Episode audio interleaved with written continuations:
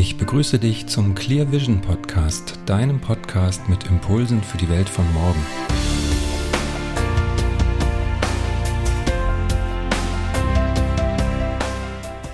Herzlich willkommen im Clear Vision Podcast. Mein Name ist Hendrik Roggemann und heute habe ich wieder eine Interviewfolge für dich. Ich habe ein Gespräch geführt mit Berit Ida und Berit Ida ist Autorin, Künstlerin und Mama von vier Söhnen und ihre Erfahrungen rund um das Thema Kinder bekommen, von der Empfängnis bis nach der Geburt, hat sie in einem Buch niedergeschrieben. Das Buch heißt Mama Bauch und darin erfahren wir, dass sie viele Dinge ja teilweise kritisch betrachtet hat, teilweise anders gefühlt hat, dann geforscht hat, welche Informationen sie eben sammeln konnte, um ihre Bauchentscheidung vielleicht auch noch mit Wissenschaft und Informationen zu begründen. Und daraus ist dieses Buch entstanden.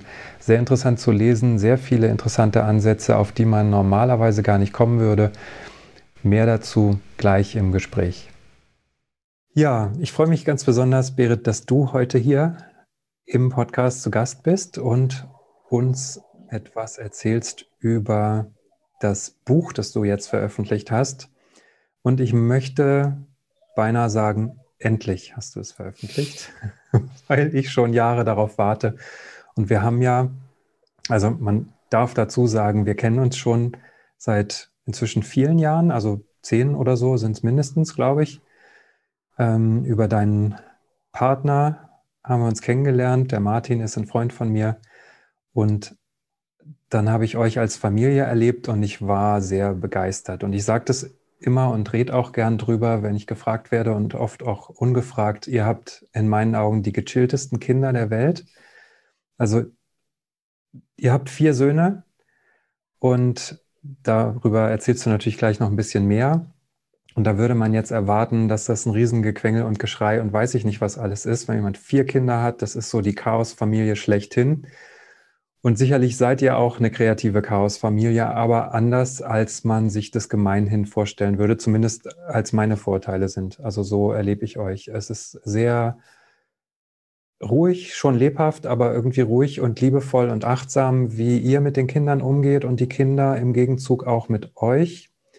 Und ich habe schon immer gedacht, na, ihr müsst mal irgendwann verraten, was ihr denn macht mit den Kindern. Ich will nicht sagen anders macht, aber wahrscheinlich schon auch anders macht.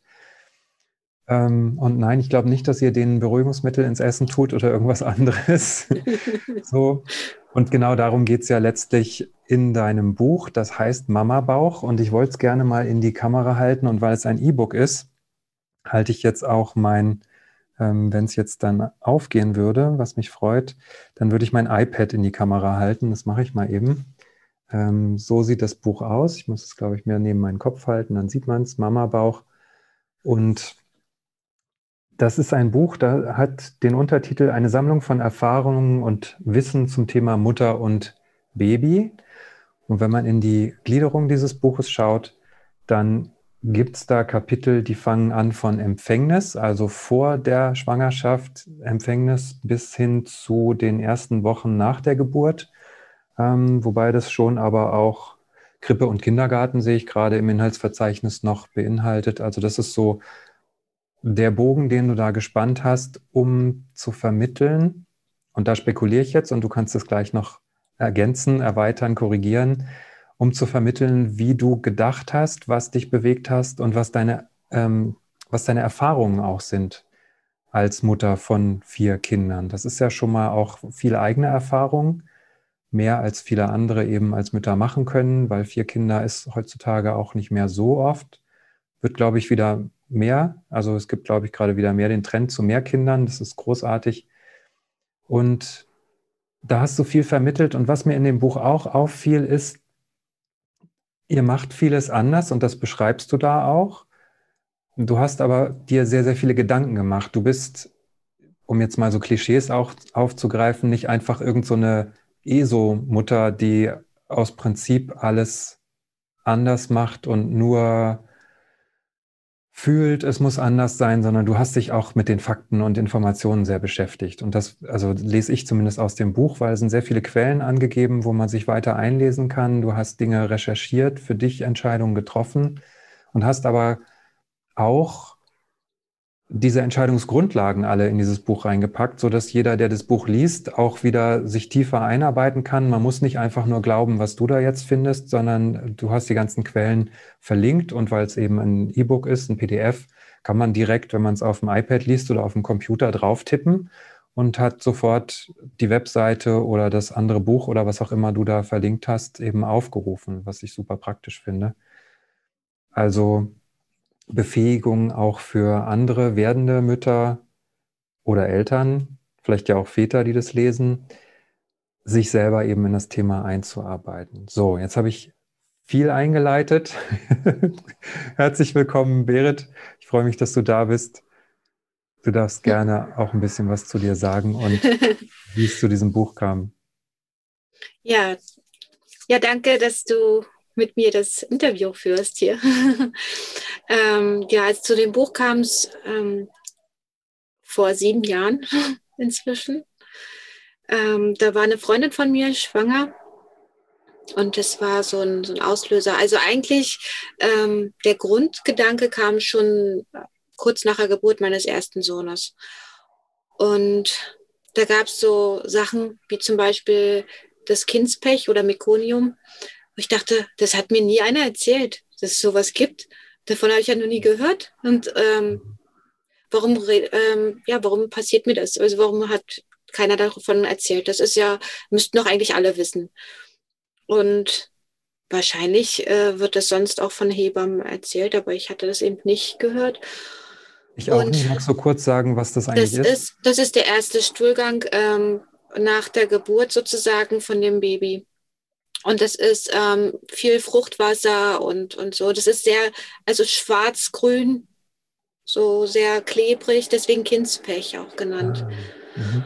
und ja, das war erstmal so erstaunlich für mich. Und naja, und dann hatte ich eben erfahren, dass eine Freundin von mir schwanger ist und dachte, hm, das alles, was ich jetzt erfahren habe, das müsste sie eigentlich auch schon vorher mal wissen irgendwie ähm, und auch vielleicht was über die Geburt. Und das war auch so ein bisschen, ich gehe gerne in die Tiefe. Ich bin dann ähm, gerne so, dass ich noch mehr recherchiere und noch mehr über die Sachen wissen möchte. Und so war das dann auch äh, wie so ein, so ein kleiner Anlass dazu, mich noch weiter mit bestimmten Themen zu beschäftigen, die ich vorher mh, hm, intuitiv vielleicht eher entschieden habe oder ja, nicht so tiefgründig ähm, mich beschäftigt habe und dann aber eben tiefgründiger mit der Sache mich beschäftigt habe. Und ähm, das war ja noch ganz am Anfang, also vor sieben Jahren. Und ähm, da kamen ja dann die anderen Jungs dazu, nach und nach. Und ähm, dadurch auch die Erfahrung und auch äh, eine andere Hebamme als bei der ersten Geburt. Und die war auch so mit, äh, ja, eine eine Person sozusagen, eine, eine Frau, die mich so äh, motiviert hat, dass ihr ganzes Wissen mal aufgeschrieben werden muss, weil die ist unheimlich, mh, mm, ja, allwissend fast, würde ich sagen, was Geburt und, und Babys anbetrifft. Mhm. Ähm, und Hausgeburten hauptsächlich eben und ähm, macht das schon viele, viele Jahre, ist auch mit voll, vollem Herzen dabei und hat eben so viel Wissen, dass sie jedes Mal, wenn sie bei uns war, was Neues gesagt hat. Immer wieder irgendwelche Sachen, irgendwelche Hintergrundinfos und so. Und ich konnte ihr im Prinzip, wenn ich irgendwo recherchiert habe und dachte, ah, jetzt habe ich was gefunden, was vielleicht noch neu ist für sie, ähm, nee, wusste sie schon. also ich konnte sie gar nicht so richtig überraschen. Und dachte, Mensch, das, das ist so umfangreich, das muss auch aufgeschrieben werden. Also das, was ich jetzt von ihr weiß, das ist noch längst nicht alles, was sie weiß, aber ich hatte ihr dann mal ähm, vor vier, fünf Jahren, glaube ich, ja, vor fünf Jahren, ähm, so einen kleinen Abriss von dem, was ich aufgeschrieben habe, gegeben zum Lesen, aber die ist so voll beschäftigt, sie hatte gar keine Zeit, das zu lesen bisher. Und von daher ähm, hat sie gesagt, sie vertraut dem was ich aufgeschrieben habe. Und da wird schon alles dabei sein, was wichtig ist. Hm. Das ist ja so schön, dass ihr, also erstens ist es jetzt offensichtlich schön, dass du so viele Kinder bekommen hast, dass du diese Hebamme öfter treffen konntest. ja. Und vielleicht auch noch mal kurz äh, zur Umgebung. Also ihr habt vier Kinder. Wie alt sind die? Wie lebt ihr gerade? Wo seid ihr? Wie, wie macht ihr das? Die sind zwei, fünf, sieben und neun. Und ja, wir, wir leben sehr anders als die meisten.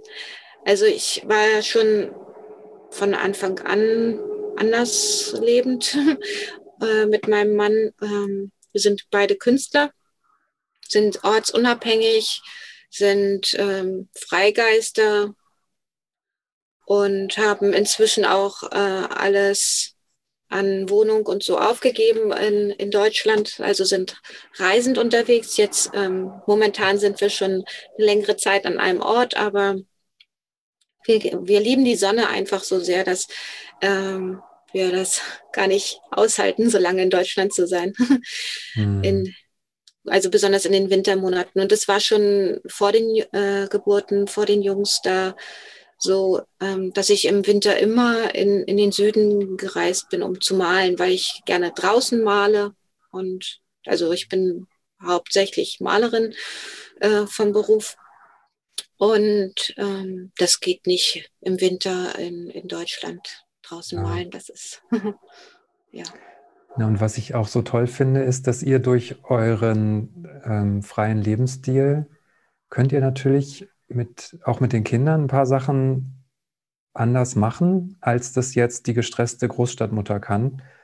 Und ich finde, also wenn ich mich mit äh, anderen Müttern unterhalte, die eben so mit Beruf und Leben in der Stadt und ähm, all den Organisationsnöten, die man dann eben so hat in der Zivilisation und mit, mit Angestellten-Dasein und Job und so weiter, wenn man da sagt, naja, es gibt doch auch so ein Konzept wie Punkt, Punkt, Punkt oder so und so, dann sagen die ja, das kriege ich ja in meinem Alltag gar nicht unter.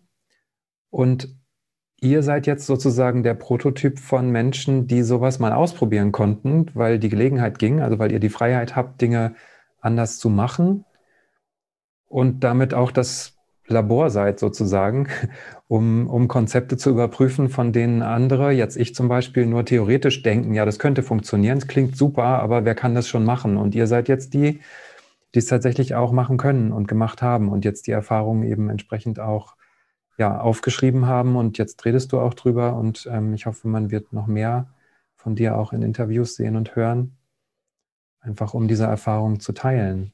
Ja, also es ist so, dass ich auch schon gebunden war äh, berufstechnisch. Also ich war Kuratorin und habe Ausstellungen organisiert und habe Workshops gegeben vor Ort, also ähm, in der Malerei, aber auch im äh, Flechten, also Weiden, Korbflechten.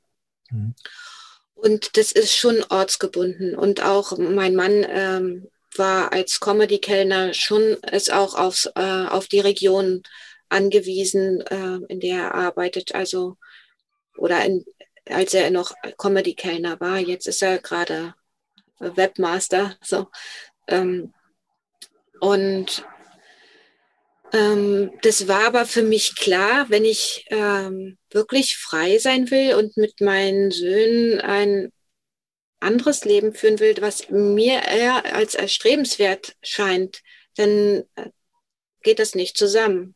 Also ähm, es ging noch bis zur Geburt des zweiten Sohnes, dass ich die Workshops gegeben habe und, und so ortsgebunden eben ähm, Sachen gemacht habe. Und dann habe ich für mich festgestellt, nee, die sind so wichtig, ich will das gar nicht. Also ich ähm, stecke dann zurück sozusagen.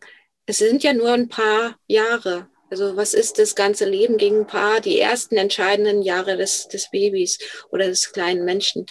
Ähm, und das war mir da einfach viel zu, zu wichtig, als dass ich sag, gesagt hätte, nee, ich will jetzt aber meins äh, weiter durchsetzen und deswegen muss, muss er in eine Krippe oder in den Kindergarten oder zur Tagesmutter.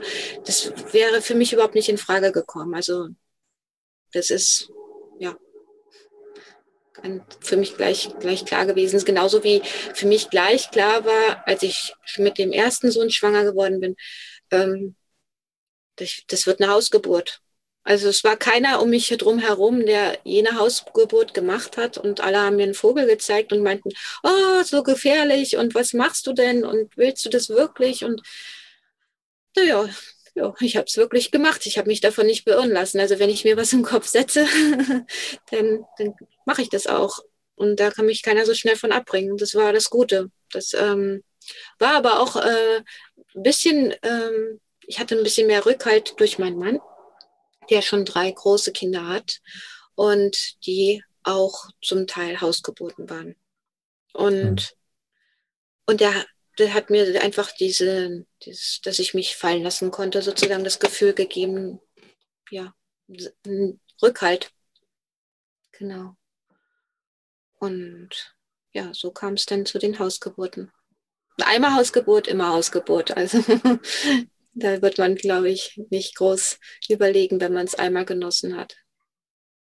Okay, ja, das, das ist ja auch eine Frage. Ne? Also du hast es viermal gemacht mit der Hausgeburt und nach dem ersten Mal war klar, du, du machst das immer wieder so und es hat sich ähm, offenbar bewährt. Ja, also es waren immer Feste. Es war beim zweiten Sohn sogar so, ach, da habe ich gemeint, ach, den lache ich raus, weil die Hebamme eben auch so lustig war. und ja, das waren einfach immer schöne, schöne äh, Momente, schöne ähm, Ereignisse, Lebensereignisse. Ich habe ähm, von meiner Mutter genau das Gegenteil gehört. Die hat äh, keine ähm, schöne Erfahrung gemacht und hat mir das auch immer erzählt, wie schlimm das war. Und trotzdem hat es mich nicht beeinflusst. Und da bin ich sehr froh drüber. Denn ähm, ich kenne genug Leute, die sich sehr beeinflussen lassen von dem, was sie hören. Und es gibt ja auch äh, dieses Hypnobirthing-Buch zum Beispiel. Ähm, das ist extra geschrieben für Menschen, damit die ihre Angst verlieren von diesen ganzen Erzählungen, wie sie von anderen gehört haben. So habe ich es jedenfalls verstanden. Und ähm, ja, ich habe mich davon nicht, nicht beeindrucken lassen und habe das einfach, ja, meinem Bauchgefühl gefolgt und bin ich gefolgt und das Bauchgefühl war dann richtig. Mhm. Genau. Und das ist das, wo du sagen wirst, das würdest du anderen Müttern, anderen Familien vermitteln wollen auch? Also wir haben jetzt gehört, ihr lebt sehr besonders künstlerfrei und so weiter. Jetzt könnte man ja denken, das ist dann offenbar nur interessant für Leute, die genauso leben, aber das ist, glaube ich, ja nicht der, der Sinn des Buches. Genau. Also ich möchte eigentlich mit diesem Buch zeigen, dass es immer mehr als einen Weg gibt. Dass es zwei Wege gibt und dass es ganz wichtig ist, auf sein Bauchgefühl zu hören. Auf das Gefühl, was die Mutter hat, die Verbindung zu ihrem Baby und, und dass sie das ernst nimmt und auch versucht, dem nachzugeben und, und dem ja, dem zu folgen, was die innere Stimme sagt. Also die hat, meiner Meinung nach, ähm, ist es so, dass die immer recht hat. Dass das Herz einen leitet und wer, wer Herz gesteuert ist sozusagen, der macht nicht so viel, ähm, ja, was auch einen anderen schadet und der, der kommt einfach irgendwie weiter im Leben, finde ich. Also wir haben zum Beispiel jetzt äh, als äh, ganz konkret, wir haben vor anderthalb Jahren unsere Wohnung aufgegeben und haben uns ähm, ortsunabhängig, komplett unabhängig gemacht und sind nur noch ähm, mobil unterwegs und ähm, hatten zu Hause noch mit Homes, äh, ähm, House-Sitting ähm, angefangen zu suchen, äh, dass wir irgendwo zu Weihnachten unterkommen. Und dann ist es so gut gekommen, dass wir jetzt immer noch hier sind und äh, schon bald ein Jahr an dem gleichen Ort, weil es einfach ähm, so passt von den Menschen her und das hat unser Herz uns gesagt. Und wir haben jetzt zu diesen äh, verrückten Zeiten sozusagen gar nicht so viele ähm, Einbußen oder wir haben nicht so viel, was uns ähm, das Leben schwer macht, weil wir es vorher schon unserem Herzen gefolgt sind. Wir haben gedacht, jetzt ist die Zeit, jetzt müssen wir was ändern und haben es einfach gemacht, obwohl wir auch, im, also ich war auch sehr im Zweifel, weil es war schön dort, wo wir waren. Es war eine schöne Wohnung, wir hatten einen schönen Ort drumherum. Und wir haben es trotzdem aufgegeben. Alle haben gemeint, warum, warum? Das ist doch schön hier und es, ähm, ihr habt hier eure Sicherheiten. Und wir hatten es aber im Gefühl, nee, jetzt ist die Zeit reif, jetzt müssen wir das ändern. Und es war gut. Jetzt, mhm. jetzt sehen wir es. Jetzt haben wir gesagt, wir hätten nichts anders machen können. Wir haben uns nichts vorzuwerfen, dass wir irgendwas nicht gemacht haben zur rechten Zeit. Von dem, wie es jetzt gerade ist. Genau. Es scheint so, als wäre dieses Buch vielleicht auch so ein bisschen dein Weg gewesen von, weil jetzt, wenn man dich so hört, dann klingt es so, als würdest du immer deinem Gefühl vertrauen und deinem Bauch und deiner Intuition. Und dann sind wir wieder bei dem, was eben viele Zivilisationsmenschen, nenne ich es jetzt mal, nicht so verstehen könnten. Dein Buch ist aber ja nicht so, sondern in deinem Buch finde ich ja ganz, ganz viele Fakten, ganz viel Hintergrundinfos, auch so Fachbegriffe, die ich noch nie gehört hatte, medizinische und so weiter. Das heißt, du hast ja irgendwie auch einen Prozess durchgemacht oder eine Entwicklung oder eine Brücke geschlagen von ähm, Nachdenken zu über Information sammeln zu dem, wo du heute bist. Oder wie würdest du es beschreiben? Ja, beides. Also ähm, es ist bei mir eine Mischung. Erst habe ich so ein Gefühl, bei manchen Sachen, ist nicht immer so.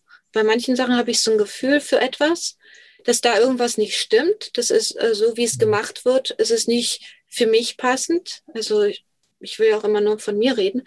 Aber es gibt Sachen, die sind für mich nicht passend und das fühle ich. Und dann gucke ich, was steckt dahinter? Was könnte das sein? Warum fühle ich das? Und dann finde ich auf einmal Belege dafür. Warum mag ich zum Beispiel kein, wollte ich kein Ultraschall so gerne machen? Es war für mich immer komisch. Ich war beim ersten Sohn und beim zweiten, ähm, insgesamt waren es, glaube ich, drei Ultraschalluntersuchungen, ähm, die ich gemacht habe. Und es war für mich immer irgendwie, nee, hier stimmt was nicht, hier, das ist es nicht. Ich mag das nicht machen und warum? Und irgendwann habe ich gedacht, nee, jetzt muss ich mal gucken im Internet, was finde ich denn darüber? Was ist denn mit dem Ultraschall? Warum habe ich dieses Gefühl, das ist nicht, nicht ganz das, was ich, was ich meinem Baby antun möchte? Oder was, warum, warum will ich wissen, welches Geschlecht es hat? Wozu? Also, mhm. und ähm, dann bin ich auf, auf Beweise oder auf, ja, Beweise, auf, auf äh, Informationen gestoßen, die mich bestärkt haben in meinem Gefühl, die, die gesagt haben, so, stimmt, hast du richtig gedacht oder richtig gefühlt, ja. Genau, und so ist es bei, bei einigen Sachen gewesen. Andere Sachen waren dann wieder so, dass äh, die, die Superhebamme, die wir hatten, ähm, dass die dann uns gesagt hat, ähm, hier, das gibt es so und so und das gibt es so und so und ihr könnt äh, entscheiden. Und ja. Mhm. Ja, genau. also die Hebamme ist natürlich offensichtlich Gold wert gewesen. Mhm. Ansonsten habe ich in deinem Buch aber auch viele Dinge gefunden, über die man vielleicht so nicht nachdenkt oder auf die man gar nicht kommt, dass man darüber nachdenken könnte überhaupt. Also es sind, es gibt, es gibt natürlich so Schlagworte, also Hausgeburt hattest du schon gesagt, Ultraschall ist, glaube ich, auch ein Thema, was jetzt viele oder mehr Leute so präsent haben. Hm, die Frage nach dem Geschlecht hast du schon angesprochen. Da habe ich einen interessanten Abschnitt gefunden in dem Buch, wo du das Thema Geschlechter allgemein mal aufgreifst und wie, wie sich das auch gesellschaftlich geändert hat, auf Geschlechter zu gucken und dass das auch gar nicht selbstverständlich ist, weil wir so viel Prägung auch erfahren. Und allein so Dinge wie rosa ist die Farbe der Mädchen und blau ist die Farbe der Jungs. Und wir denken, das ist irgendwie Gott gegeben, ganz natürlich so. In deinem Buch gibt es aber eine Stelle, wo du erklärst, genau andersrum ist es genauso richtig oder gibt es Traditionen. Und das fand ich ziemlich interessant. Auch Achtsamkeit in, in ganz vielen Gebieten, wo man einfach bewusst nicht drüber nachdenkt. Also ich glaube, wer das Buch liest, der hakt an ganz vielen Stellen ein, wo man vielleicht nicht damit gerechnet hätte, überhaupt noch mal drüber nachzudenken.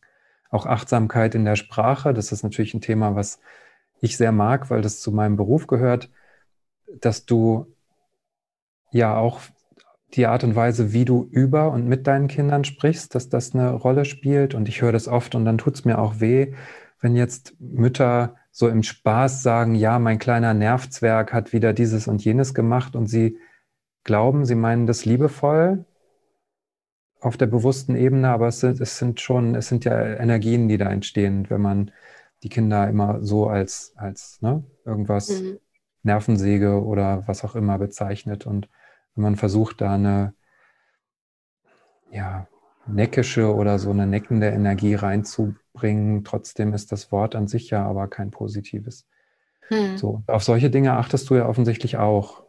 Ja, also ähm, bei der Sprache jetzt zum Beispiel, ich würde sehr ungern wieder das Wort Kind benutzen.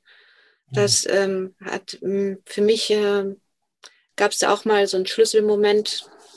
Ähm, und da habe ich einen Vortrag gehört und da hatte Bertrand Stern ähm, gesagt, dass er auf das Wort Kind verzichtet, weil das eine Hierarchie darstellt. Und zwar, ähm, du musst noch werden, du bist noch nicht. Und eine Diskriminierung äh, in Bezug aufs Alter und noch viele andere Sachen. Und dann habe ich das mal versucht, ähm, auf, also, oder wir beide, mein Mann und ich, haben versucht, eben auf das Wort zu verzichten und siehe da, es passiert wirklich was. Also es ist nicht nur so an den Haaren herbeigezogen und es ist nicht nur, ähm, weil irgendein spitzfindiger Mensch darauf denkt, verzichten zu müssen. Nein, es, ich finde, es, ähm, es macht was, macht einen Unterschied und mh, mm, genau. Und so. Mhm. Ähm, Erste Frage, wenn du auf das Wort Kind verzichtest, verzichtest, was sagst du stattdessen? Und zweitens, du sagst, es macht was. Was macht es denn? Was passiert also, denn dann? Ähm, sie kommen mehr auf Augenhöhe. Ich sage meine Söhne, ich habe ja das Glück, nur Söhne zu haben, da brauche ich nicht Söhne und Töchter sagen, weil das wäre natürlich länger. Aber meine Nachkommen könnte ich auch sagen. Oder ähm, ja, es gibt ähm, in der deutschen Sprache ja sicher auch noch andere Wörter, die mir jetzt so spontan nicht einfallen, aber ich sage einfach immer Söhne oder Jungs. Und ähm, ja. Und es macht was, dass, ähm, dass sie mehr auf Augenhöhe kommen, dass ich nicht von oben runter schaue. Das ist immer dieses, ähm, wenn ich Kinder sage, ach ihr Kinder, ach, du benimmst dich ja kindisch. Das ist immer irgendwie ein bisschen abwertend, finde ich. Ja, also es, man kann es äh, sicher auch gut meinen und neutral. Und es gibt aber so viele Sachen in der deutschen Sprache, die mh, hm, verändert wurden oder äh, ja bei anderen Wörtern jetzt wurden, ähm, wo nichts Gutes hintersteckt. Und ich finde, Kind muss auch nicht sein. Es kann auch gut mein Sohn, meine Tochter sein. Und wenn du das ähm, so verwendest, ändert sich nur bei dir was oder ändert sich bei den Söhnen, ich sage jetzt auch nicht Kinder, bei den Söhnen dann auch was? Umgekehrt, merken die was oder verhalten die sich anders oder wie ist das? Ich glaube, dass äh, unsere daran ja so gewöhnt sind, die haben es ja nie groß anders kennengelernt, weil wir von mhm. Anfang an fast damit angefangen haben. Ähm, da waren die zwei, der älteste war zwei, genau. Also ähm, von daher kennt das nicht groß anders. Ähm, aber wenn ich es äh, äh, in der Öffentlichkeit mache, wo andere Eltern dabei sind und es geht auch um ihre Söhne und Töchter, dann ist es wie so ein kleines Huch. Aha. Und die sind, ähm, also die, die Großen, ne? die sind dann erstmal so ein bisschen, na, so wie aufmerksam. Kurzes Auf, Aufhorchen. Und die Kleinen sind so wie, ach, schön, endlich sieht mich einer. Mhm. so, ja. So ein Gefühl habe ich jedenfalls dabei. Ich weiß es nicht, ob es wirklich so ist bei Ihnen. Aber es ist noch keiner so direkt drauf zugekommen von den Kleinen und hat gesagt jetzt, ah, seitdem du das sagst, ist das groß anders. Aber ich, das ist eben das, was ich so empfinde, ja, was ich wahrnehme. Ja, ja spannend. Also wenn es in deinem Bewusstsein was verändert, dann verändert es natürlich den Umgang mit deinen Jungs auch. Und man muss sich tatsächlich ein bisschen konzentrieren, wenn man das Wort Kinder ähm, auslassen möchte oder ersetzen. Ja, es ist aber zu Anfang nur so. Irgendwann ist es Routine. Spannend, ja. Aber also ich merke schon, es macht auch, es macht was mit mir, wenn ich jetzt das so, wie du es mir gerade erklärt hast, kann ich nachfühlen, dass es, dass es einen Unterschied macht tatsächlich. Ich bin mal gespannt, ob das andere dann auch so zurückmelden. Mhm. ich habe jetzt ja keine eigenen Söhne und Töchter, an denen ich das ausprobieren könnte. Insofern werde ich das nicht in der Praxis erproben können, aber jetzt allein in diesem Gespräch merke ich schon, dass es einen Unterschied macht. Und wenn ich jetzt jungen Menschen draußen begegne, hier ist auch ein Kindergarten gleich in der Nachbarschaft. Er heißt allerdings Kindergarten. Ähm, da sind aber dann eben entsprechend viele kleine Menschen, Söhne und Töchter von jemandem. Und ähm, ich finde es nett, die grüßen mich immer so nett im Vorbeilaufen. Und wenn ich das mit einer anderen Einstellung tue, ich werde das mal ausprobieren. Ja, ja, mhm. es ist ja äh, Resonanz, ne? Also mhm. Energie, mhm. die du. Ja. Das also, glaube ich auch, ja. Genau. Gibt es da noch was? Also es, es gibt ja? zum Beispiel auch, ähm, worüber sich sonst vielleicht keiner groß Gedanken macht, welche Worte benutze ich für den Stuhlgang mit meinem Kind zusammen. Wir mhm. haben ein Codewort, das nennt sich Mansi. Das hatte eine Freundin mal gesagt, dass es aus dem Indischen kommt ich weiß es nicht, ob es wirklich äh, dort benutzt wird. Aber bei uns heißt es immer Mansi und ähm, egal wo wir sind, wenn sie irgendwie sagen, Mama, ich muss mal Mansi machen, ähm, dann ist es für mich jetzt nicht hochgradig peinlich, weil kein anderer weiß, was damit gemeint ist. Und das freut mich sogar, weil wenn wir jetzt spazieren gehen und ähm, es sind viele Leute da und ähm, da liegt irgendwo ein Häufchen vom Hund und dann ah, Mama, da, Vorsicht, Hundemann, sie. Und dann ähm, ist es viel schöner, als wenn sie irgendwas anderes rufen würden. Und ich sage, okay. Mhm. Ja. Obwohl, das ist nämlich auch noch, Sie sagen äh, in letzter Zeit, seit zwei Jahren ungefähr, immer weniger Mama, sondern mehr Berit. Und das freut mich auch, dass ich auch beim Vornamen genannt werde. Ja das ist irgendwie auch für mich noch so ein, so ein Schritt gewesen, noch mehr auf Augenhöhe zu sein mit ihnen. Also als Partner, nicht als ähm, der, der es immer vormacht und alle müssen nachmachen. Mhm.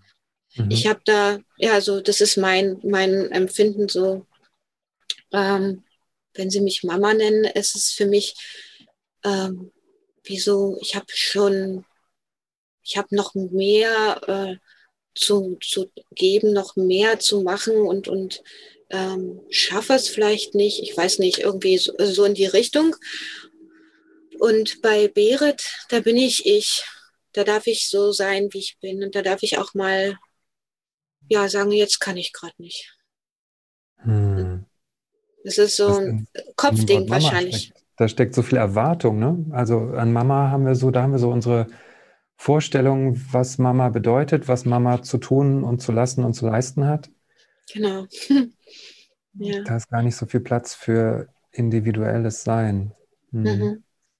Und ich finde es auch schön, wenn wir irgendwo sind ähm, und sie rufen von Weitem Beere, dann weiß ich, ich bin gemeint. Ansonsten ist es leicht verwechselbar, weil die Stimmen sich ja doch teilweise ähneln. Mhm. Ja. ja, so ein Spielplatz voll und alle rufen Mama und alle erwachsenen Frauen drehen sich um. So. Ja. genau. Ja, das ist natürlich ein gutes Unterscheidungsmerkmal. Das mit den Namen macht ja schon auch Sinn, deshalb geben wir uns die ja auch. Ja. Hm. Genau. Also, was sind noch drin? Also, es sind lauter, ja, Kleinigkeiten. So, Jetzt spontan weiß ich gar nicht, was, was dir noch so aufgefallen ist an, an Sachen, die, die sonst nicht in einem Ratgeber oder so drinne stehen, aber ähm, ach so, doch vielleicht diese Schoßraumheilung oder äh, Ge mhm. Gebärmutterreinigung. Das ist auch was, ähm, was nicht so alltäglich ist und was ich aber als wichtig empfinde, gerade wenn man ähm, ja mehrere Partner vorher hatte, vielleicht dass man sich da nochmal Gedanken drüber macht, was man in seiner Gebärmutter sozusagen an Informationen mit sich rumträgt. Mhm. Und genau. nicht nur Gedanken macht, sondern man kann da auch was tun. Also das ist ja auch was in deinem Buch, ist es ja an jeder Stelle so, dass du einerseits zum Nachdenken über bestimmte Dinge anregst und dann auch ja, Alternativen oder Möglichkeiten präsentierst, wie man damit umgehen kann. Also es, genau. es bleibt ja kein Problem ungelöst in diesem Buch. ja. Ähm, wie wäre ja, das, das, jetzt dabei? Das war mir ein Bedürfnis. Ähm, ich bin kein Experte auf dem Gebiet, aber ich äh, habe von einer äh, Frau gehört, dem die ähm, da Heilung macht oder Reinigung und ähm, die empfehle ich dann. Und die mhm. habe ich, also ich habe das nur online eben mitgemacht und ähm, das war schon, schon äh, kraftvoll, fand ich für mich. Okay, das heißt, du hast eine, ein Heilungsritual gemacht, das konnte man online machen. Genau. Und das hast du gemacht. Genau. Das war vor der letzten Geburt. Allerdings hm. erst, ja. Vorher habe ich auch noch nicht davon erfahren. Und das ist eben das Schöne an, in diesem Buch. Ich habe echt gesammelt über Jahre.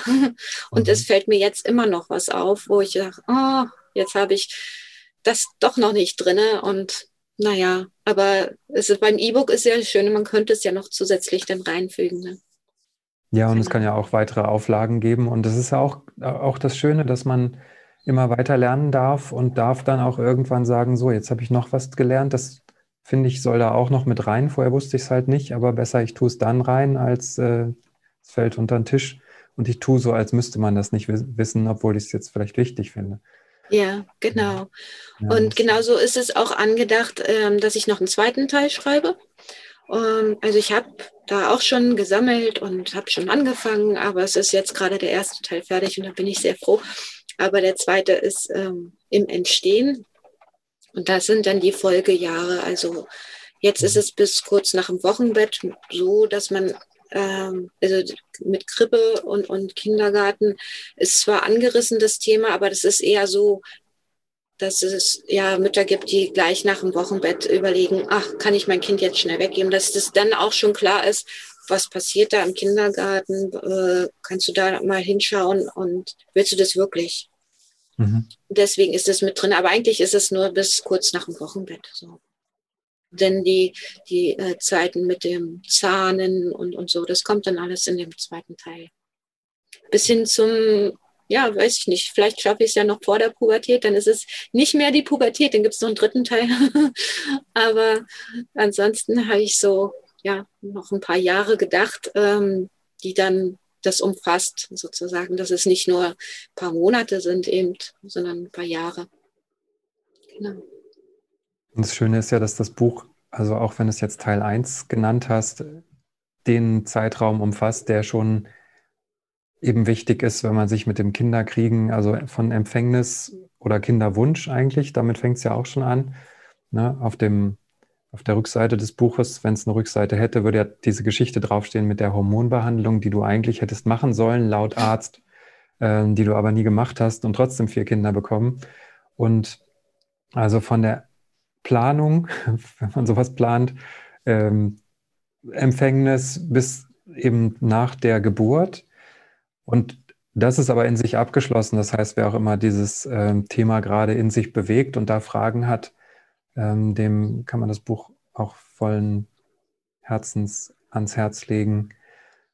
Und da, da, fehlt jetzt sozusagen nichts, was aktuell bei dir Stand äh, der Technik wäre. Ne? Da kann man zumindest sicher sein, man kriegt das volle Berit-Wissen für den Zeitraum, ja. das volle Berit-Wissen für den nächsten Zeitraum gibt es dann nachgeliefert im nächsten Buch. Und genau. was würdest du denn sagen, wer, wer sollte es tatsächlich, wie würdest du jetzt die Frauen Väter, Familien beschreiben, die das jetzt, für die das jetzt gut wäre, das Buch zu lesen? Hm. Ich würde es gerne allen empfehlen. Ähm, mhm. äh, alleine aus dem Grund, weil es so viel Unsicherheit gibt. Gerade auch bei jungen Frauen und bei jungen äh, Eltern, ähm, um ihnen so ein bisschen das Gefühl wieder zurückzugeben. Nein, das Gefühl kann ich nicht zurückgeben, aber um ihnen zu zeigen, dass sie selbst mit ihrer Intuition richtig sind, so wie sie sind. Und dass, dass das einen Grund hat, wenn sie irgendwas empfinden und dass sie darauf hören sollten. Und nicht sich von Ärzten oder anderen Menschen im Umfeld verrückt lassen und ja, in ihrer Mitte bleiben. Und das ist, glaube ich, das, das, was den Unterschied oder ja, was, was das, was es wichtig macht, aus meinen Augen, dass es viele lesen, dass sie möglichst, dass möglichst viele Menschen wieder in ihre Mitte kommen. Genau. Das können Menschen sein, die ähm, noch keinen Kinderwunsch haben und ähm, den aber vielleicht irgendwann in, in der weiteren Zukunft haben wollen. Oder es können auch schon Schwangere sein, denn auch äh, die können da noch vielleicht einiges lesen, was interessant ist. Und ich habe jetzt ähm, so, eine äh, Art äh, Testung mit einer Freundin gemacht, die ist hier äh, schwanger gewesen. Jetzt hat sie entbunden oder geboren. ähm, und die hat als erste das wirklich eins zu eins, ähm, naja, nicht alles umgesetzt, aber sie hat äh, zumindest ähm, mit diesem Buch äh, die Schwangerschaft erlebt. Und aufgrund dessen auch äh, eine Alleingeburt gemacht. Also mit, es, es gab auch andere Sachen, die dafür gesprochen haben, aber ähm, das hat mich wahnsinnig gefreut, dass ich ihr so äh, durch, ein, durch die paar Zeilen, die ich da geschrieben habe, sozusagen äh, Kraft geben konnte, dass sie sich das zugetraut hat. Ja. Erstgebärende und Alleingebärende. Also das ist äh, schon nicht so alltäglich. Das stimmt. Und für sie war es gut auch, oder? Ja, ja okay. die ist sehr. Kann man schon noch dazu sehr, sagen, ne? nur dass sie es ja. so gemacht hat, heißt ja noch nichts. Nee, sie ist sehr, sehr glücklich so. Hm. Und ja, ist alles, alles wunderbar gewesen. Hat lange gedauert, das war nicht so gedacht, hätte ich auch nicht gedacht, aber ähm, trotz, trotz der langen Geburt ist alles gut gegangen. Ja. Schön. Also ein Buch, das Mut macht, das zum Nachdenken anregt, aber das auch hilft, in die Mitte zu kommen oder zurück zu die Mitte, zur Mitte zu finden. Ja, oder, oder einfach auch zu hinterfragen, das, was jetzt so als äh, Gesetz ge oder allgemeingültig dasteht, mal zu hinterfragen, ist es wirklich so? Mhm. Oder mache ich das nur, weil alles so machen? Und für mich war schon immer so, bloß weil alle das so machen, heißt noch lange nicht, dass es richtig ist. Und genau, das ist in diesem Buch eben auch mit drin. Ja, ich habe auch den Eindruck, dass, dass es vielen so geht, wie es dir am Anfang auch ging, dass du, dass man so eine Ahnung hat, dass da irgendwas nicht ganz richtig sein kann oder dass man gerne irgendwas anders machen möchte, aber es fehlt einem so das Futter, das zu begründen oder man, das, es bleibt so eine Ahnung und dann kann man sich, wenn es nur eine Ahnung ist, nicht so richtig durchsetzen damit und da lieferst du natürlich dann den, den nötigen Hintergrund äh, und auch das Mutmachen, die Informationen, aber auch das Mutmachen, da auf sich zu hören und eben auch Begründungen, warum das sinnvoll ist, das zu machen. Genau, ja. Mhm. Also es ist ja auch so, ja, es ist ja fast ein bisschen schwierig, darauf zu hören, wenn man mhm. sich äh, mit vielen anderen Sachen ablenken kann. Und medial oder was weiß ich, mit so vielen anderen Sachen.